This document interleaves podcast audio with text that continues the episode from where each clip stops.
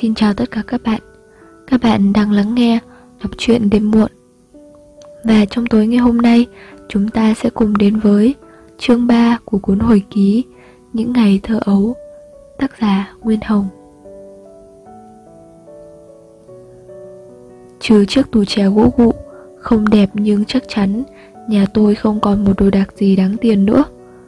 Tủ áo, trường kỷ, án thư, ghế bành, sập son lần lượt bán đi. Cả những đồ đồng và đồ sứ như chậu, mâm, đục bình, bát đĩa cổ. Sự túng bấn còn cướp nốt một đồ vật quý nhất của nhà tôi, cái đồng hồ quả lắc.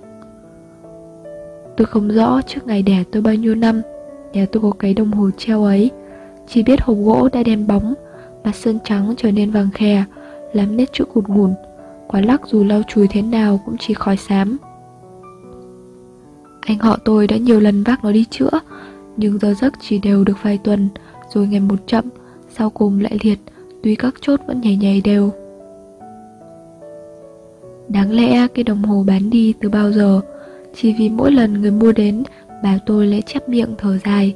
Thấy thế thầy tôi lại thôi. Đôi mắt nâu của bà tôi lờ đờ nhìn cái di tích của người chồng bướng bỉnh rượu chè be bét ấy, tỏ rằng lúc bấy giờ cõi lòng già đã thắt chặt về nhiều nỗi cơ cực.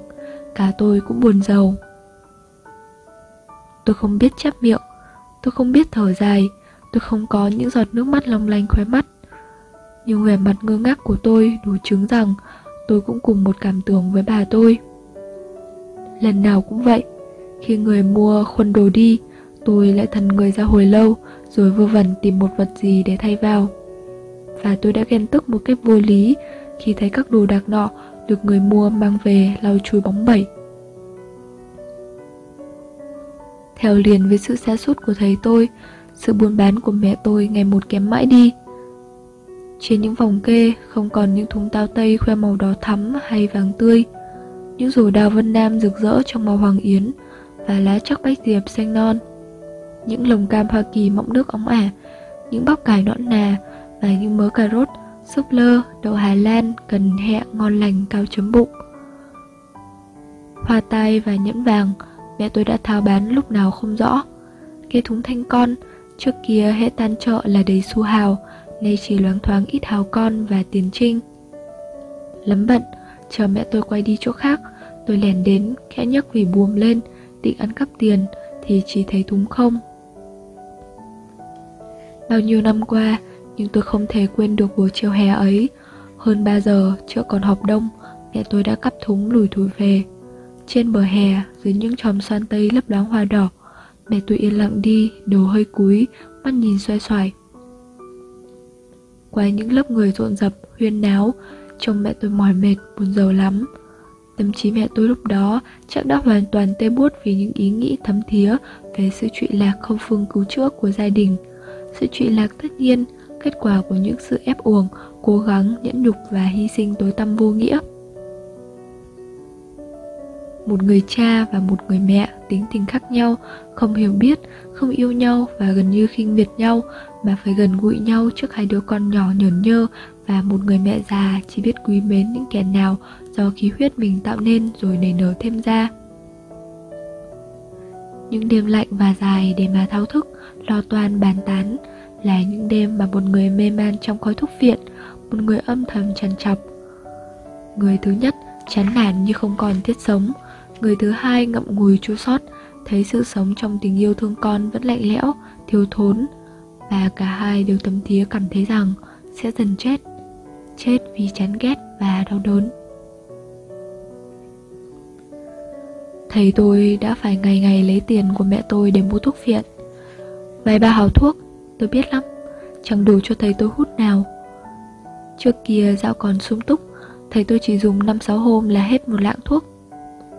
Từ chín giờ sáng tới nửa đêm, thầy tôi chỉ ra khỏi buồng ngoài hai bữa cơm, nhiều khi ở trong màn giường ngoài nhà, lần xong một tràng hạt và đọc xong hàng trăm kinh mà vẫn còn thấy tiếng ro ro giòn giã kéo dài. Bà tôi ngọt ngào hỏi thầy tôi: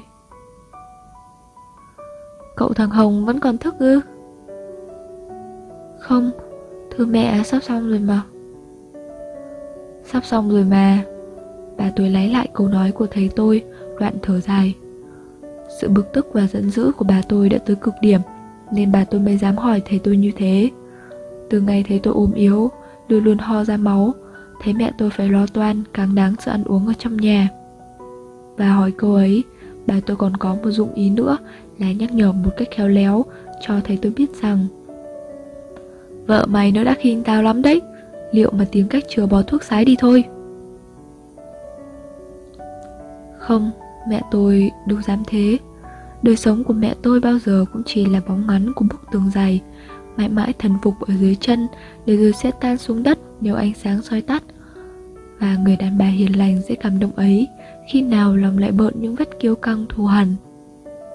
Mẹ tôi đã chẳng thờ thẫn nhìn trộm thấy tôi ôm ngực ho, rồi rũ rượi nhổ, đoạn lắc đầu thở dài ư. Và trong hai mắt lờ đờ của mẹ tôi đã chẳng nhiều lần thoáng qua một máng nước là gì. Một ngày kia, mẹ tôi dắt em Quế tôi lên Hà Nội, bảo đi thăm một người chị em và tiện thể vay y một món tiền để trả nợ.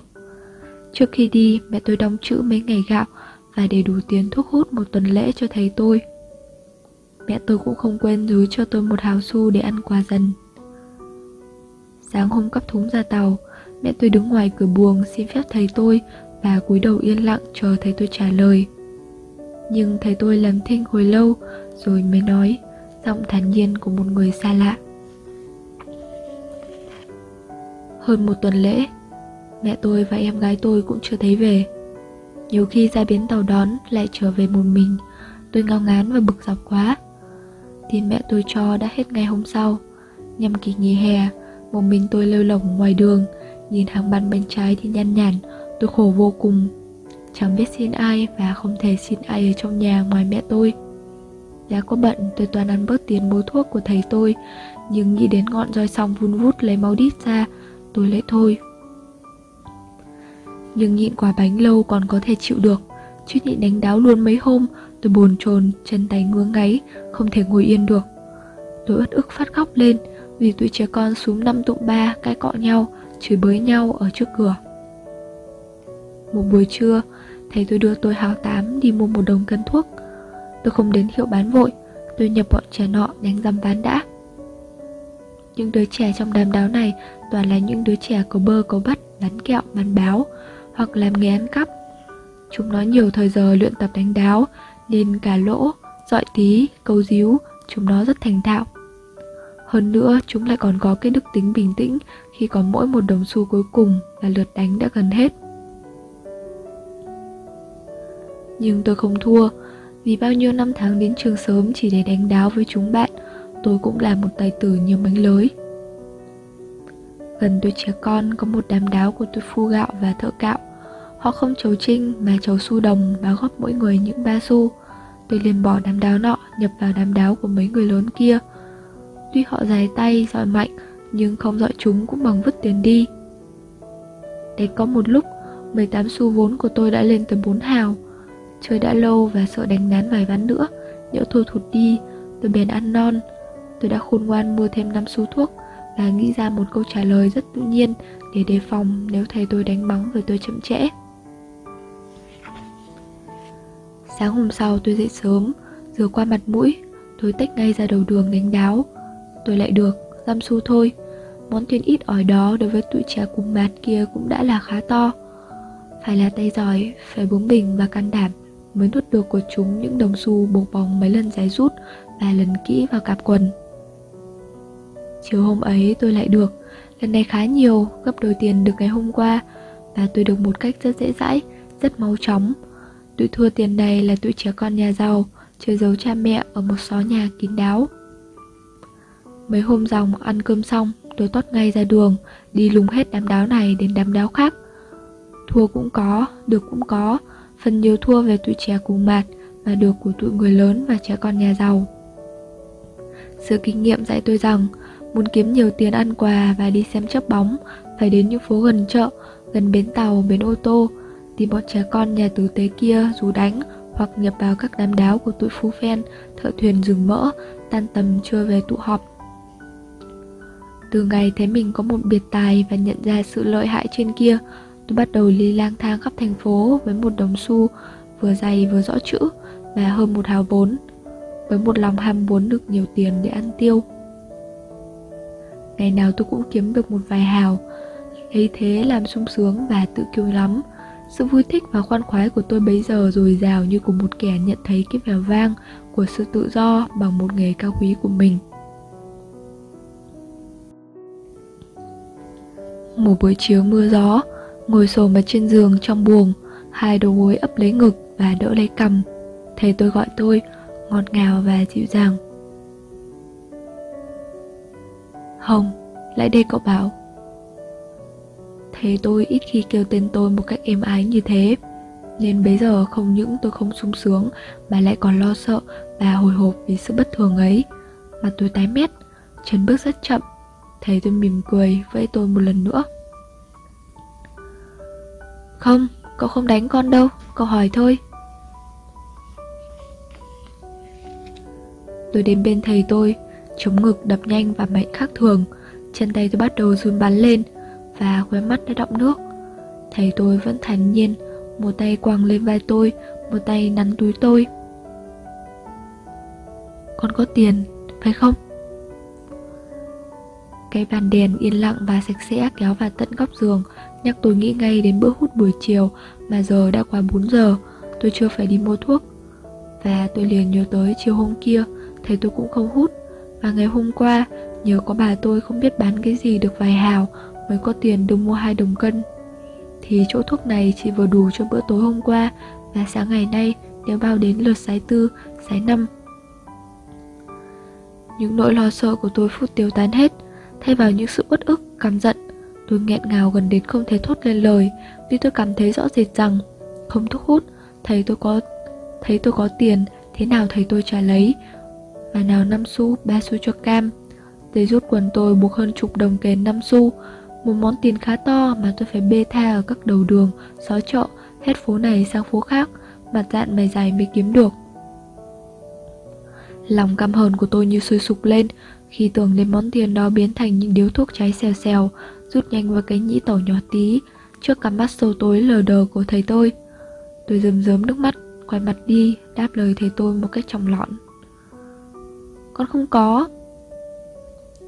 Thầy tôi lại mỉm cười, một nụ cười làm tối thêm gương mặt xám xám và bì bì như đá mài. "Thật không chứ?" Nói đoạn thầy tôi lần cặp quần tôi. Tôi có rúm người lại, kêu thất thanh: "Cậu bỏ con ra, con lạy cậu, thật không có mà." Thầy tôi trừng mắt, quát: "Im!" và kéo người tôi lại. Tôi trừ cỡ tay thầy tôi, nhưng thấy hai lòng trắng mắt ấy như sắp bật ra ngoài, và những hơi thở nóng hổi ở một cửa miệng cố ngậm lại hắt vào mặt tôi. Tôi đành phải đứng yên. Thầy tôi lần ra sau lưng tôi, rồi thọc vào trong quần để tìm cọc tiền giấu đi. Không còn một chút tình yêu thương trong lòng tôi lúc bấy giờ. Thầy tôi lại lần ra đằng trước, mặt tôi càng tím lại và cổ họng càng nghẹn. Rồi tôi bật thét lên một tiếng khi bàn tay thầy tôi vừa chạm vào mẩu dây buộc cọc tiền bò lòng thòng xuống đũng quần. Phật, mẩu dây đứt. Một cảm giác đau đớn thắt ruột tôi lại. Tôi nghiến răng, dậm thình thịch xuống nền nhà. Thầy tôi bỗng nghiêm nét mặt, hất ngược cầm tôi lên: "Hồng, mấy hôm nay ăn cơm xong mày đi những đâu?" Tôi chỉ khóc mà không dám thưa, nhưng trong đầu óc tôi rành rọt có một câu trả lời cứng cỏi: "Tôi không có tiền ăn quà, tôi phải đi đánh đáo chứ còn đi đâu." Thầy tôi vẫn quắc mắt nhìn tôi: "Ai cho phép mày đi đánh đáo hở Hồng? Ai cho phép mày chơi với trẻ ăn mày ăn nhặt? Nằm xuống đây, mau, không thì chết, Hồng." Tôi lùi dần về một góc nhà, mắt mở lệ, chắp tay van lơn: "Con lạy cậu, cậu tha con, con chót dại." Thầy tôi mỉm cười: "Hừ, chót dại, chót dại thì cũng nằm xuống đây." Chiếc roi mây nhanh như chớp rút ở trên đỉnh màn xuống. "Con lạy cậu, cậu tha con, là do con không dám thế, còn mà thế nữa cậu đánh chết con."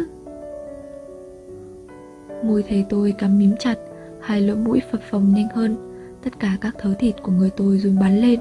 Những cảm giác đau đớn của từng miếng thịt phát ra dưới các đầu roi mềm mà tôi tưởng tượng đánh át cả sự miếng tiếc cọc tiền đi.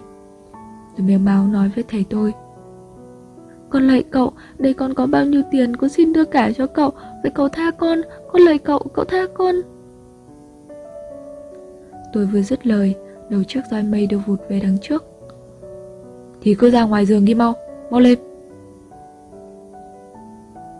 Chưa buông xong câu nói, mắt thầy tôi đã mờ đi bởi một màng lệ, từ vầng trán sám ngắt, từng giọt mồ hôi, nét mặt thầy tôi càng tối sầm lại.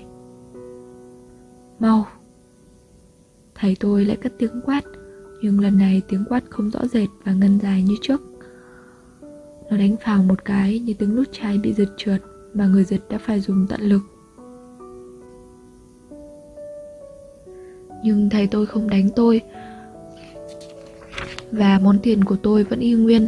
Tôi mừng rỡ, ngạc nhiên và lấy làm khó hiểu hết sức. Từ hôm đó, thầy tôi hễ nói với tôi là một điều con, hai điều con, giọng dịu dàng, ngọt ngào quá.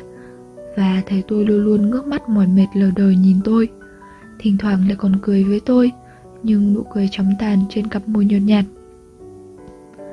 Tiếng nói ấy, con mắt nhìn ấy, những nụ cười ấy tuy đầy dẫy vẻ yêu thương tôi, nhưng đã làm tôi nhiều khi ghê rợn, nhất là những lúc thầy tôi ngồi bó gối ở trong cái căn buồng tối màu mò và khó thở, trừ một miếng kính bằng cái bảng con ở trên trần để lấy ánh sáng, còn không có một cái cửa sổ nào. Các bạn vừa lắng nghe xong chương ba của cuốn hồi ký Những ngày thơ ấu, tác giả Nguyên Hồng. Cảm ơn các bạn đã lắng nghe.